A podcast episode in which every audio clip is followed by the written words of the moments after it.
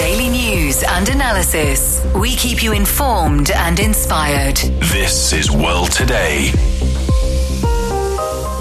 Hello and welcome to World Today. I'm Ding Han in Beijing. Coming up, China sends special envoy for a Middle East de escalation mission. And we will hear from a former project manager of the China Pakistan Economic Corridor about the achievements of the flagship BRI program over the past decade.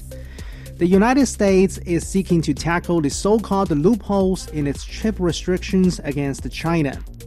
And Australia has overwhelmingly rejected a plan to give greater political and social rights to its indigenous people. So if you want to listen to this episode again or to catch up on previous episodes, download our podcast by searching World Today. China has announced that the country's special envoy for the Middle East will visit relevant countries in the region this week to help facilitate a ceasefire in the Israel Hamas war. In a recent media interview, Chinese envoy Zhai Jun reiterated that force is never the way to solve the problems, saying the only way to create the necessary conditions for a political settlement is to put an end to the violence as soon as possible.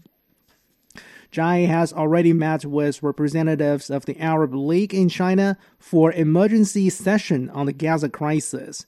He pledged during that meeting that China will continue to provide humanitarian aid to the Palestinian people.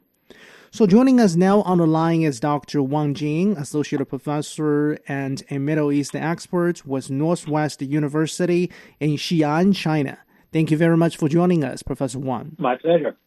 So, do you think um, this latest news we're talking we're talking about here is a sign that China is deepening its involvement in facilitating a, a, a possible or potential uh, ceasefire in the Gaza crisis? Uh, I think uh, actually, I think China is actually contributing our own efforts for the facilitation of uh, peace between Israel and Gaza. Uh, actually, uh, China's stance has been always clear that the the absence of Israeli Palestinian peace uh, could be should be perceived as a very deeply rooted uh, reason for for the violence or for the tragedies and disasters between both Israeli civilians and Palestinian civilians. And violence and war uh, hurts, uh, uh, only the civilians, especially the, the Israeli civilians and as well as the Palestinian civilians. So no one is, should be considered as a winner. And China has already uh, consistently called for uh, uh, called for uh, rational, uh, as well as called for uh, the re- restraint of the related parties, especially of the Israeli side. Hopes that the ceasefire should could be immediately reached between the different sides. And also, China also calls the very urgent international assistance to, and especially humanitarian assistance to the uh, civilians, especially in the Gaza Strip, because now Gaza has already been under the blockade for a decade. Mm. And also, the Gaza uh, civilians, they suffered from the shortage of clean water, the food, and the electricity and other uh, daily necessities. This is a very disaster. And also, China maintains that it's highly necessary uh, for the international uh, society, especially the United States, to reorganize the, the, the, the, the conference of Israel between Israelis and the Palestinians to uh, to seek the opportunities of mm. restore the eternal peace in the future between the two uh, between the two sides. So I think that is why it's a very time of moment uh, when the Arab states, as well as all the Middle Eastern states and also international society, they hope that China can do uh, to to do things and to to help to pacify the tension as well to to to insecure to insecure the the, the, the very frontiers between Israel and Gaza. Mm-hmm. That, that Chinese special envoy Zhai Jun and well, Chinese government will show our willingness and also we voice our claims as well. We hope to contribute more to the peace process between the two sides. Mm. Now, uh, peace talks between uh, Palestinians and Israel is, of course, one aspect.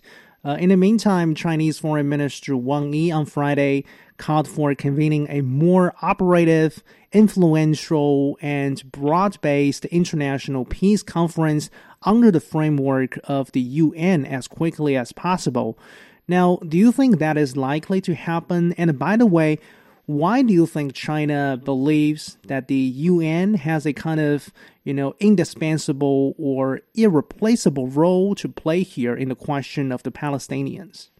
Uh, I think uh, I think maybe we cannot make make sure because that depends on a lot of other factors.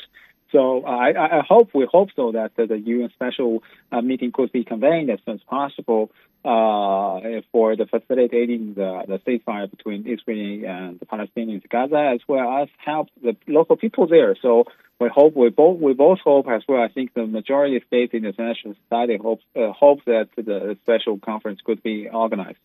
Uh, in, in, the UN. Uh, meanwhile, we know that the United Nations always plays a very crucial role in the peace process between Israel and the Palestinians, and also that uh, the uh, United Nations, they, their role are always been respected and recognized between the different conflicting uh, sides. And meanwhile, uh, and meanwhile, we can we also need to to to know to, to stress that the United Nations United Nations chapters as well United Nations several resolutions over the Israeli and Palestinian uh, issue uh, mm. has already become the very principles, the underlying principles for the settlement of the, the, the peace process between the two sides. So that is why uh, China maintains that uh, United Nations role should be uh, highlighted, and United Nations Special Conference will uh, contribute a lot uh, to the future peace between Israeli and Palestinians. Mm. So Wang Yi has actually also said that really when we talk about the root cause of the ongoing crisis right now, it is really this long delay in terms of the realization of the Palestinians, let's say, aspiration to establish a kind of independent state, and also uh, this this kind of failure to address or to readdress those historical, you know, injustices that have been imposed onto the Palestinians. What is your thought uh, in this regard, and how would you how would you make of this perceived sympathy for the Palestinians uh, on on the part of uh, the Chinese government? Of course, uh, China's uh, China's uh, stance was, was on the one hand very very precise about understanding over the understandings of Israel Palestinian issue. And on the other hand, and actually the the, the, the stance uh, are, are are shared by the majority facing in international society because a lot of others is also considered uh, in that way. Uh, because uh, the Palestinian issues, especially the Israeli-Palestinian conflict, they are they could, on the one hand, resulted from a lot of other factors, for example, Israel will will, will define so-called the, the terrorist group of Hamas, and also Hamas will uh, re- reject the legitimacy of Israeli government. But uh, but the very deeply rooted problem of all these uh, all these negative factors could be attributed to the absence uh, to the absence of Israeli-Palestinian just and long uh, long-lasting peace. Uh, on the one hand, there, is, there has been no peace talks uh, for for the decades. I mean, the last round of talks between Israel and Palestinians occurred in 2014. That has been 10 years ago, nearly 10 years ago. And on the other hand, the, there has no uh, there has been no uh, clear mechanism for the settlement of uh, of the Israeli and Palestinians for the lasting and just peace between the two sides as well as from the international society. So that is why China's uh, stance is very timely as well as very clear and precise and hopes to bring the two sides together again with the aim to helping the two sides uh, for the internal as well as internal as well as uh, the, the, lasting peace, and also to hope to provide more assistance to the to the peace process between the two sides.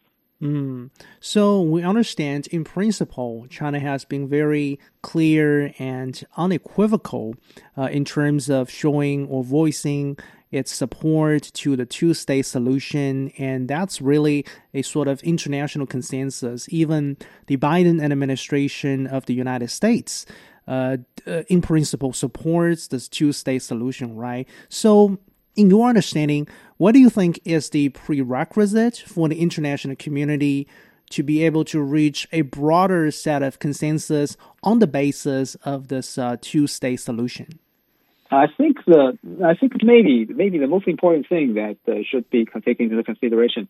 Yes, the international consensus is important, but maybe the most important thing that matters or determines is the willingness or the the consensus between Israeli and the Palestinians that because actually the, the international society's consensus they are just the external forces and the external motivations to encourage the both sides to reach peace.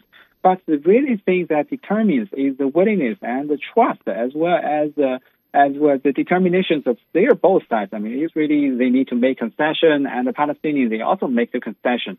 Uh, so their relations, their trust, their bilateral connections are the vital and the cru- most crucial for the future peace between the two sides. But what we witness now is, on the one hand, now a very weakening uh, international uh, society, before, even before this uh, round of the conflict between sides emerged. Now the United States, they didn't, they, they haven't got, because they haven't got any uh, organized any round of the peace talks before Israeli and Palestinians. Their absence for the peace process actually strongly weakened the confidence of the both sides for the peace process. And on, the, on the other hand, Israeli and Palestinians, they have their own internal pro- internal problems. is really their governments are shadowed, uh, shattered, and also the Palestinians' different division, divisions mm-hmm. between different factions are also there that has become the major blockade. Uh, obstacle for the for the peace possibilities. So I think in the future maybe more encouragement from international society and more focus, especially from the United States. They should uphold their responsibilities for bringing the two sides together and to for the for the seeking of possibilities of peace uh, of peace in the future. Mm, at least the U.S. holds a large amount of leverage onto the Israelis, that's for sure. Now, this is the last question before we let you go, Dr. Wang.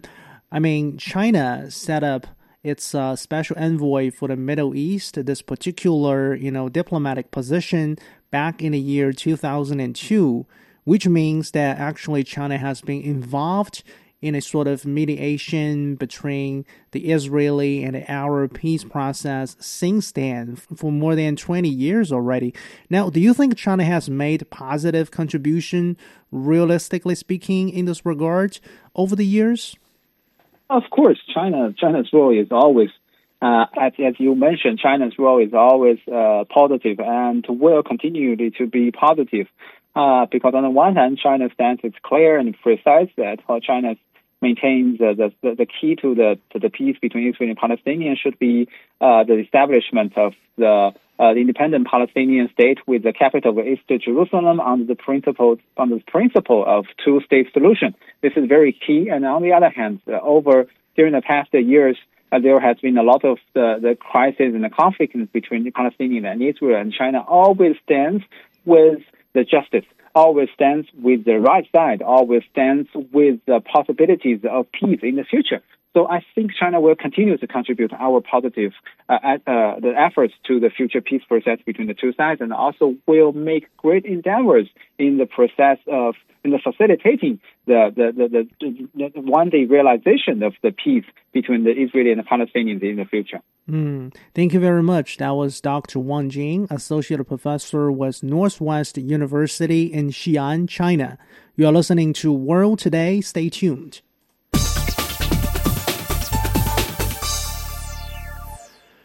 China is hosting the third Belt and Road Forum for International Cooperation this week in Beijing, with the BRI marking its 10 year anniversary.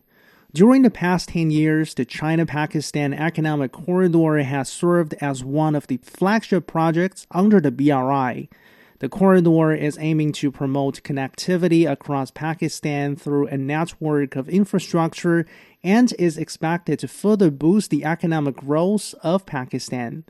Now, for more about China Pakistan cooperation under the BRI, my colleague Dou Hongyu spoke with Dr. Hassan Daud Butt, Honorary Director of the Center for BRI and Regional Studies and a former Project Director of China Pakistan Economic Corridor.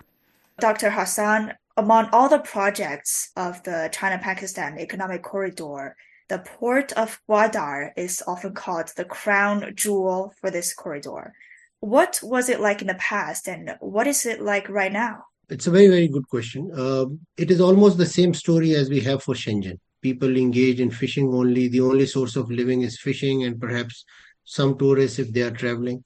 Uh, less developed, not connected with the urban centers, and and very close to Iran, but uh, not connected with any part of the part of the country, both inwards and also uh, eastward and westward. So, what the transformation that actually has come in is because the project and the city has actually come in the forefront and in the discussion, both at the national and international level. And sometimes this becomes challenging also, but this is also rewarding in a sense that the infrastructure being built through China Pakistan Economic Corridor, like the airport, which is going to be inaugurated next year, hope, inshallah. And also the vocational training center, the university, the port itself. Locals are employed and also through the universities. This is very useful in a in a way that people of Gwadar has now have now actually realized the potential of their great city uh, they are now looking at various avenues to uh, to increase their livelihood in a socio-economic sense. There are many underdeveloped regions along the CPEC route. How has this corridor changed these areas? I think when you develop infrastructure, and again, there's an old Chinese saying, if you want to become rich, build roads. So I think when you create uh, infrastructure, which is essentially climate resilient, connecting rural economy with urban economy, we are a country which is heavily dependent on our agriculture sector. And agriculture is essentially a rural based uh, working. So, based on that, for us to connect that, that part of the economy with main urban centers is, is essential. The other aspect is that one of the uh, naturally endowed region is our western western provinces, uh, Balochistan and Khyber Pakhtunkhwa, which have immense potential as far as the mining sector is concerned. These areas are less developed. Even Gwadar at a time was less developed, which is now getting towards prosperity. So when you develop this infrastructure, you build roads, railways, highways, uh, this connectivity becomes better. There's an analogy that the China Pakistan Economic Corridor is the first chapter in the symphony of the Belt and Road Initiative. So, as a pivotal zone of the BRI, what messages can this corridor convey to the rest of the world? For me, Pakistan is the buckle of the belt. We remain the center point as, as we speak. Our connectivity between China has improved significantly and it is going to improve further with the railway project that you mentioned coming up, connecting the northern areas of Pakistan with the uh, with the southern part, and then the speed of railway getting much better. I think uh, for Pakistan to actually benefit from from this, I, I, what we need is is a bit of more support from China in terms of uh, helping us uh, showcase uh, China-Pakistan economic corridor in the rest of the world. The other aspect that I believe in referring to your question, I think the more people they come together, more people to people interaction takes place, more Pakistani scholars go to China and Chinese scholars come. This provides the, us to actually benefit from the true spirit of ancient Silk Road. And this is the spirit we would like to take to the rest of the world. More people interaction, understanding each other culture and working within their own characteristics. Chinese working in their own Chinese characteristics. We are working in our own, but towards a better, more harmonized manner and in the way that uh, President Xi would like to put it uh, as a community of uh, shared uh, prosperity. And in that case, uh, we can actually help the world to get better, more peaceful. I think CPEC and Belt and Road uh, Initiative demonstrate that if there is commitment, a positive commitment and trust between leadership, anything can happen. So this is the message perhaps we would like to take to rest of the world, to Afghanistan, to to Central Asia, which is in, in need of uh, regionally integrated countries and perhaps how the investment and economies of ASEAN countries are getting closer to China. We would like to follow the same way and perhaps become a better place for more investment to flow from other countries. The Belt and Road Initiative has been met with skepticism and criticism from some Western discourse. One typical example is the debt trap allegation. As the former project director of CPEC, how would you respond to it? For me, uh, in the past 10 years, I think this narrative has actually outlived its life. Uh, I mean, if you keep repeating something which is baseless, still it has its life, you know, and it dies automatically. So for me now, it has no significance. I think the overall investment regime uh, within the concept of BRI and China Pakistan Economic Corridor, the only area where Pakistan has actually asked for uh, for loan is in the development of infrastructure, which has been very very suitable for Pakistan uh, if we compare it any other bilateral loan that we have. So I think this this notion of debt trap is is false. Not just false, but also not based on true statistics. You know, while we have so many friends within BRI and outside, we also have certain people who may not be happy, certain countries and regions which may not be happy with the development of our region and also development of Belt and Road Initiative in China. Perhaps for them, they look at China as their rival. But for us, China is true trusted friend and we would like to work more. We would like more investment coming in the second phase.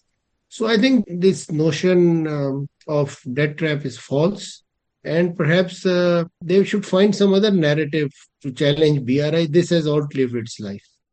What are some of the other challenges that are faced by the China-Pakistan Economic Corridor?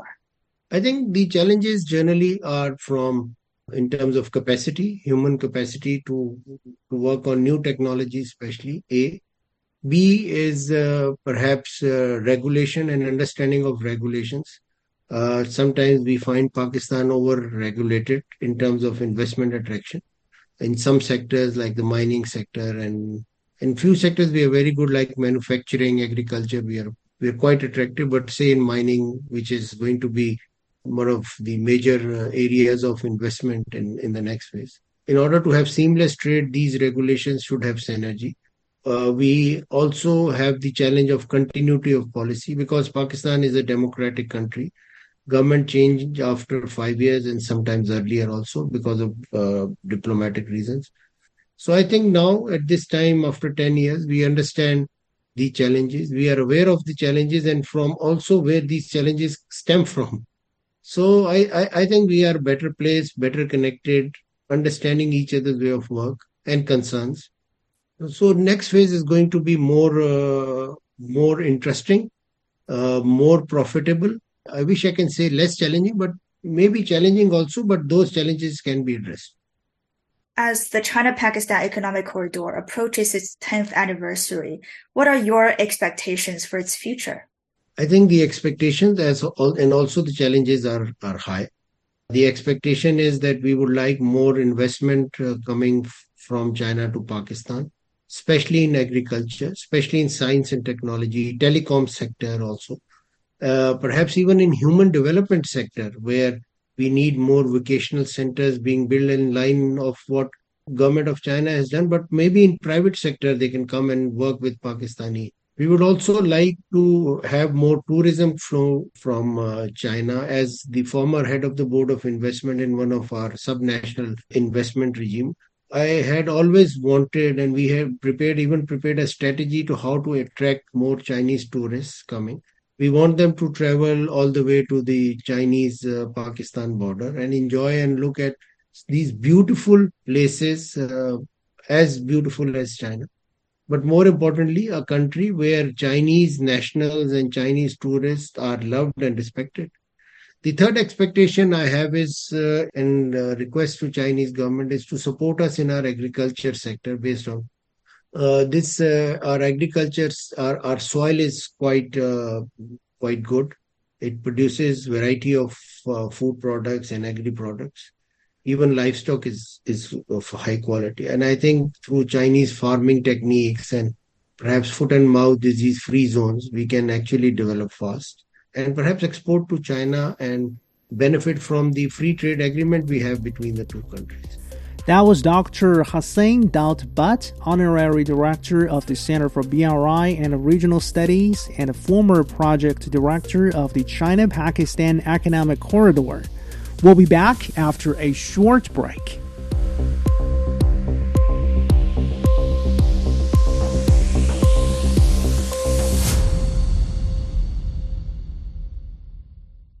Welcome back to World Today. I'm Ding Han in Beijing. China's foreign trade has maintained a steady upward trajectory. Customs data shows that in the first three quarters of this year, China's total imports and exports amounted to 30.8 trillion yuan, or 4.4 trillion US dollars, slightly down by some 0.2% year on year. Exports were up by 0.6% year on year, while imports dipped by 1.2%. China's total goods imports and exports in September reached a new monthly high this year, with trade volume amounting to 3.74 trillion yuan. In the meantime, China's consumer price index remained unchanged in September compared to a year earlier. On a monthly basis, CPI rose by 0.2% from the previous month. So, for more on China's economy, my colleague Zhao Yang earlier spoke with Dr. Chen Jiahe, Chief Investment Officer with Novan Aki Technologies. So, Jiahe, talking about the latest trade figures, we saw a rise in exports and a slight dip in imports. So, how would you interpret these numbers? Well, we have seen that this changing in the export, you know, the rising of the export is somehow more important because, you know, import is something due to the, uh, well, the domestic consumption, which is closely linked with the property market, which is currently pretty cold. But when we see the export being rising, it's, it's a very good sign because, you know, China has been called the world factory for a long period of time and it's still the world, uh, the world's very important factory for the moment. Well, it's not only the factory now, it got the consumption service, uh, something like that, but it's still a very important factory. So export is critical to the Chinese economy. So when this export is actually turning over, it tells us that the global economy, especially the global economy uh, towards the demand of the Chinese products, has actually been increasing. So that's probably a good sign because you know the Fed has recently said it might stop the interest rate uh, rising. So that's probably a good sign for the trend of the export in the future. Mm. And China's imports and exports with BRI countries in the first three quarters increased by 3.1% year on year, accounting for more than 46% of the total trade volume. So, how would you explain this trend and what's the driving forces of the momentum?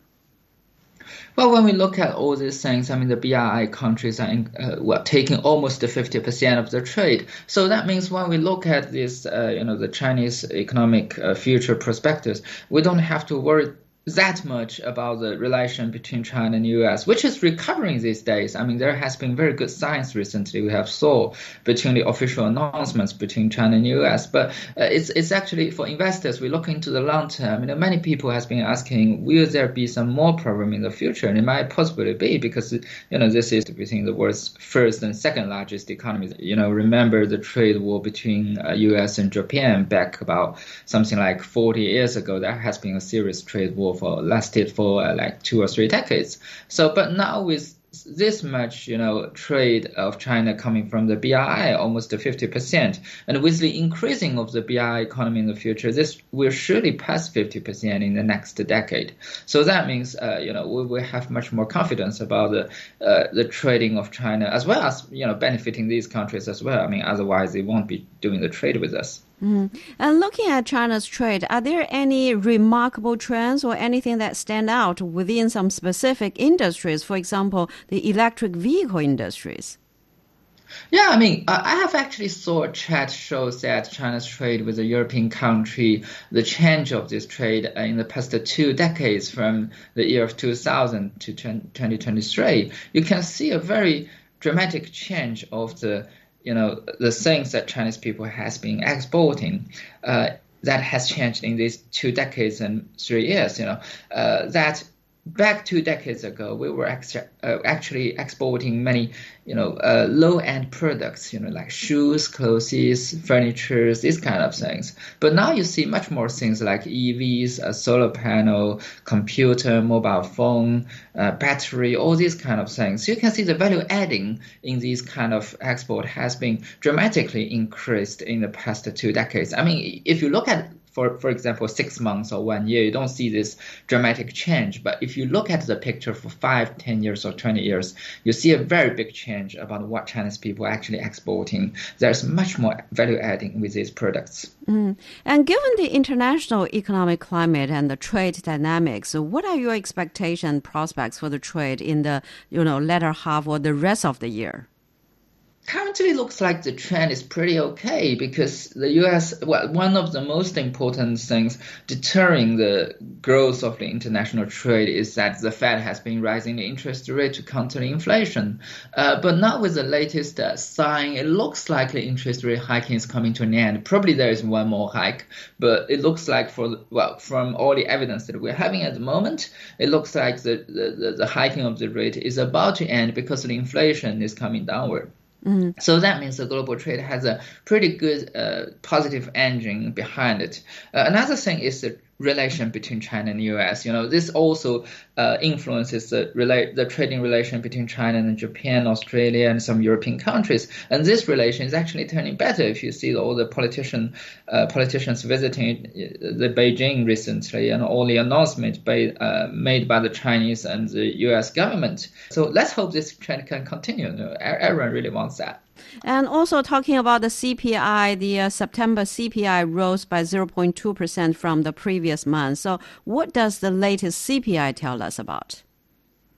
Well, the good thing is that this is 0.2%. I mean, this, this well, it's actually considered as a bit low because if you look at the uh, traditional economic theories, it's really considered that uh, CPI between 1 to 2.5 or 3 percent is the most healthy. Because if you have high inflation like what the US is having last year, you know, 10 percent or 8 percent, that that's something really definitely not good. People lose confidence with their currency. But if you have some uh, inflation that is too low, um, especially when it's below zero, you know, like Japan had back in the 1990s uh, then people will say, okay, because the money is becoming uh, worth more and more in the future, so why do I spend now? So they will deter the consumption and the whole economy will cool down. So the most healthy inflation is considered around 2%. So this 0.2%, when we look at this, it's actually a bit low. I mean, the good thing is that it's not below zero. So the worst thing is that you have a CPI below zero. But this 0.2% is somewhere um, you know, a bit low, but not that low. But the good thing is that this actually gives more room for the Chinese policy making because you have a very low CPI, so the central bank will not be worrying too much about injecting liquidity into the market. You know, more liquidity into the market will not bring too much inflation. So this is pretty good. I mean, if you look at it from this way. And let's talk about China's consumption market, Jiahe, which is very important for the country's economic growth. So, what do you think are primarily fueling the consumer growth in China? Oh, when you look at the consumption growth, I mean, it will be continually growing in the next uh, one to two decades. I'm sure of that. There are a few engines behind this. The first is that Chinese people are having a lot of saving. I mean, the saving rate in China is extremely high if you compare this data with many other matured or developing economies. You can you can see the Chinese people save uh, save a lot of their money. So they have the money to spend. The second is that the social security system in China is becoming more and more mature. So people don't have to save that much in the future because, you know, when you go to the hospital nowadays, if you got sick, um, you can get about 80% or even 90% of the expense from the social security system, uh, at least 60%, even if you haven't been paying anything in the past, you still get like 50 to 60% payment from the social security system, as well as the pension. So uh, another thing is that currently the consumption is taking actually a pretty small uh, percentage of our economy. If you compare this economic structure of China, uh, United States, United Kingdom, France, you can see that Chinese people actually consumes very little, uh, you know, with a percentage, uh, with a term of percentage compared with other economies. So looking into the future, when economy grows with more social security, people will spend more in the future. So this is actually the largest trend um, that we we look at when we look at the economic growth in the next two or three decades. My colleague Zhao Yang speaking with Chen Jiahe, Chief Investment Officer with Novan Aki Technologies. You are listening to World Today. We'll be back.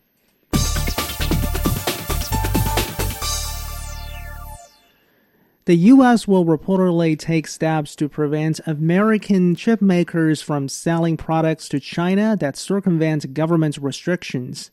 The new rules will be added to the sweeping restrictions on shipments of advanced chips and chip making tools to China unveiled last year.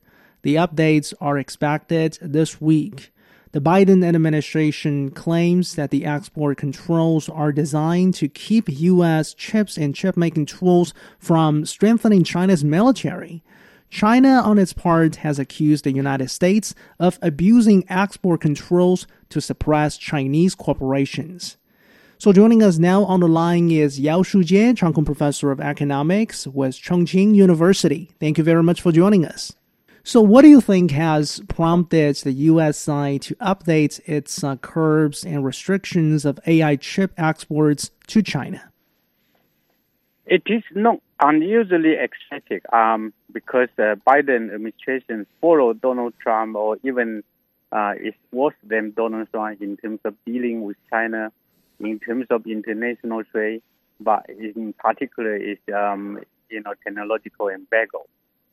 And this uh, restriction or upgrading of the restriction policy on advanced chips to China aim to actually uh, targeting the the high uh, high tech industry in, in China itself. The recent uh, event of the, the Huawei mobile phone, which uh, has created some sort of uh, technological shock, not only in China but also in the U.S. and the rest of the world, because the Mate 60, the the uh, yes. you know the high end mobile phone, uh, to some extent, it increased increase the technological level of manufacturing in, in China. So uh, what Biden administration is trying to do is to make sure that there's further tightening of the you know the export of advanced chips to China to slow down the technological progress mm-hmm. and possibly aiming at cutting off uh, China's supply chain in terms of the high tech industry. Mm.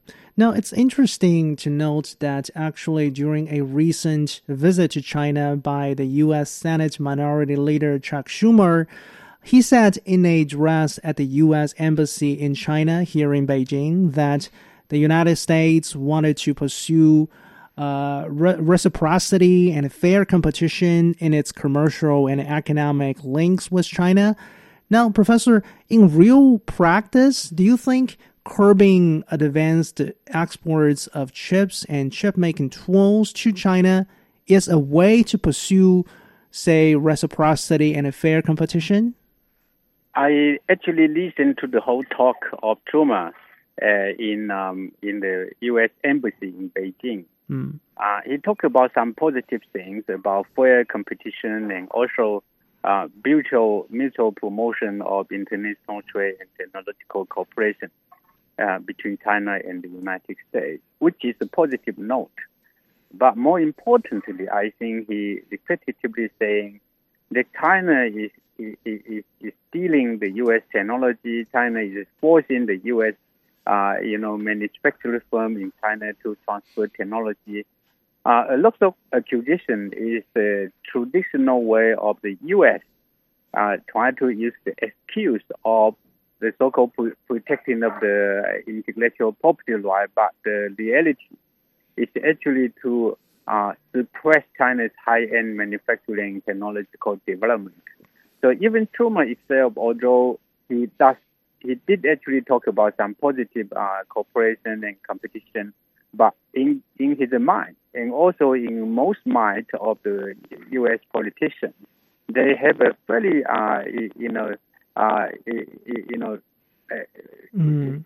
mindset that China is, is not a country that they can cooperate on an equal basis, particularly in terms of technological uh, development and intellectual property, mm. which uh, on the Chinese side is actually grantless because China actually massively welcome uh, U.S. manufacturers into China. Uh, there are each year the U.S. manufacturing China and other commercial operations earn uh, hundreds of billions of U.S. dollars in terms of uh, sales revenue, particularly you know the automobile industries, uh, the electrical industry, aerospace industry, and so on and so forth.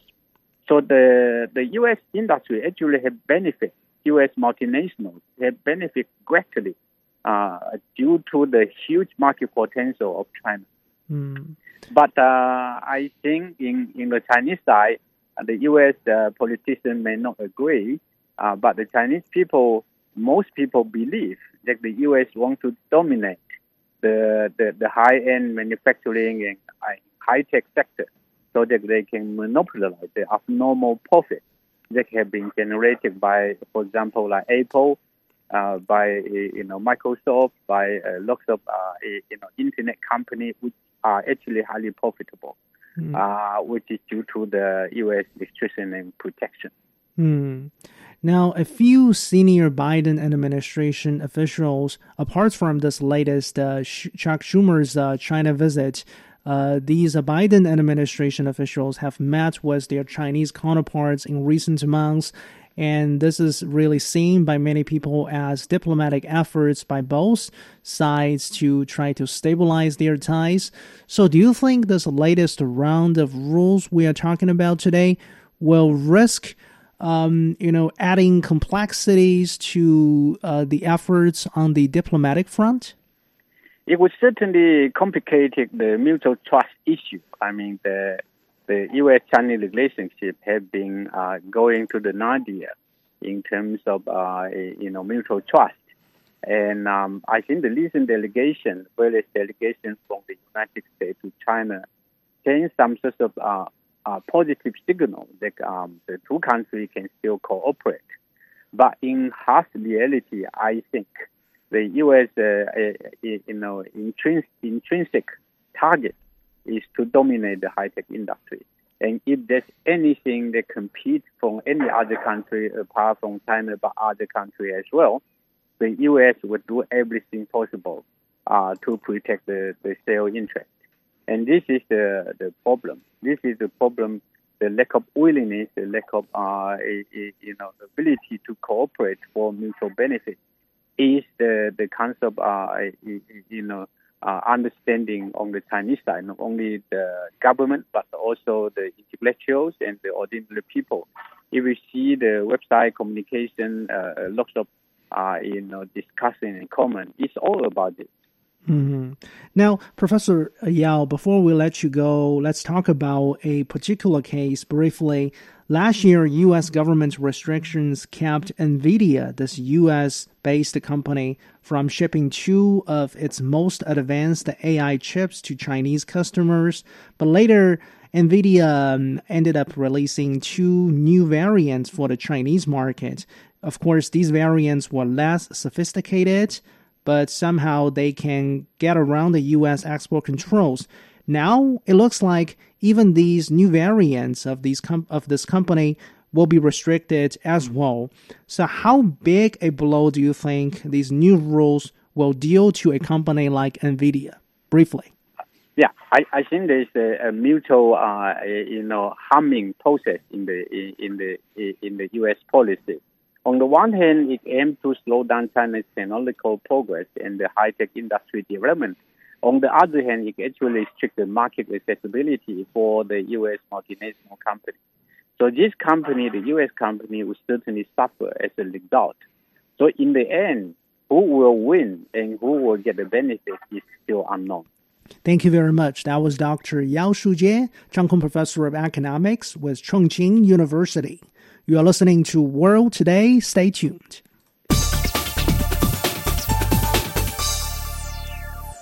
You're listening to World Today. I'm Ding Han in Beijing. Australia has rejected a proposal to recognize the country's indigenous population in the country's constitution. The proposal was pitched by Prime Minister Anthony Albanese as a once in a generation opportunity to improve the lives of the original inhabitants. The proposal would have enshrined an advisory body on indigenous affairs called quote unquote the voice in the country's constitution. Now, with more than three quarters of the vote counted, over 60% have said no to the proposal at the national level. So joining us now on the line is Professor Joseph Siracusa, Dean of Global Futures with Curtin University in Australia. Thank you very much for joining us. My pleasure. So, you know, population wise, we understand the indigenous population make up some 3% of the Australian overall population. Uh, that's a basic fact. Now, some people say the failure of this high profile referendum represents a setback in Australia's attempt or effort to deal with its past and current treatment of the indigenous people. What is your take? Well, it, it is a setback for them and for the country. Um, uh, there are 26 million Australians, 980,000 Aboriginal and Torres Island Islanders, what they call now First uh, First Peoples. That's sort of taken from Canada and the American experience. They're almost always called uh, Indigenous or Aboriginals, and um, there there was a, a concern among Aboriginal leadership and you know, keep in mind there are hundreds of different groupings of Aboriginals. They don't all come from the same place, although they have been here about seventy thousand years. And that is, um, there was a concern that problems in the Aboriginal community were getting so bad that they had to do something. They had to jumpstart it. Uh, they, they have problems with alcohol. They have problems with nutrition. They die sooner than other people. They commit suicide in large rates. They go to jail in a disproportionate number. So there was this concern that perhaps we should enshrine the First Peoples in, in, in the Constitution, use it as an advisory board, and then from there we go on to solve problems. And there was much talk of a treaty, a treaty that would uh, uh, recognize certain things, might even have reparations in the end of it. And um, it was a great failure for the Aboriginal leadership that sought it. Now, there were prominent Aboriginals who didn't think it was a good idea. Mm. They thought it was concentrating too much power in the hands of Aboriginal leadership elites. They didn't want to do that. Uh, 60% of the country, nearly 61% of the country, didn't think it was a good idea, not just because it wasn't specific. It's just that uh, the majority of Australians are indifferent to these problems. Now, about 40%, 39% of Australians, 39.7%, spend a great deal of time acknowledging uh, the Aboriginals on their traditional lands, and they and they go to they, they go to great lengths to acknowledge their cultural heritage and their knowledge and the things that they can pass on today. Uh, 60% of Australians couldn't care less. And this tends to divide between two parties. Mm. Now, the Labour Party, which is the Progressive Party, and the Liberal Party, which is more like the Tories or the Conservative Party, uh, they're less concerned about it because, um, well, technically the Australian uh, Aboriginals have title to a lot of lands because of some uh, Supreme Court decision or uh, High Court decisions made some years ago. Technical, they have technical and, and, and actual practical access to land. So some people say, well, we've we've done enough. And keep in mind, Australia did not spring from some great Asian culture or the Enlightenment uh, mm. pilgrims who made it to the New World. Australia was a penal colony. It, it, didn't, you know, people who came here weren't highly reflective. They're incredibly practical people, and yeah. they ran into this these ancient peoples here, and they ran over them like a truck to get to free lands, and you know they were in the way. The way uh, the American Indian got in the way of the uh, uh, American settler. Of course, the American settler uh, gave the American Indian higher marks. They regarded him as the sort of the noble savage. Here, uh, Aboriginals have been treated very badly.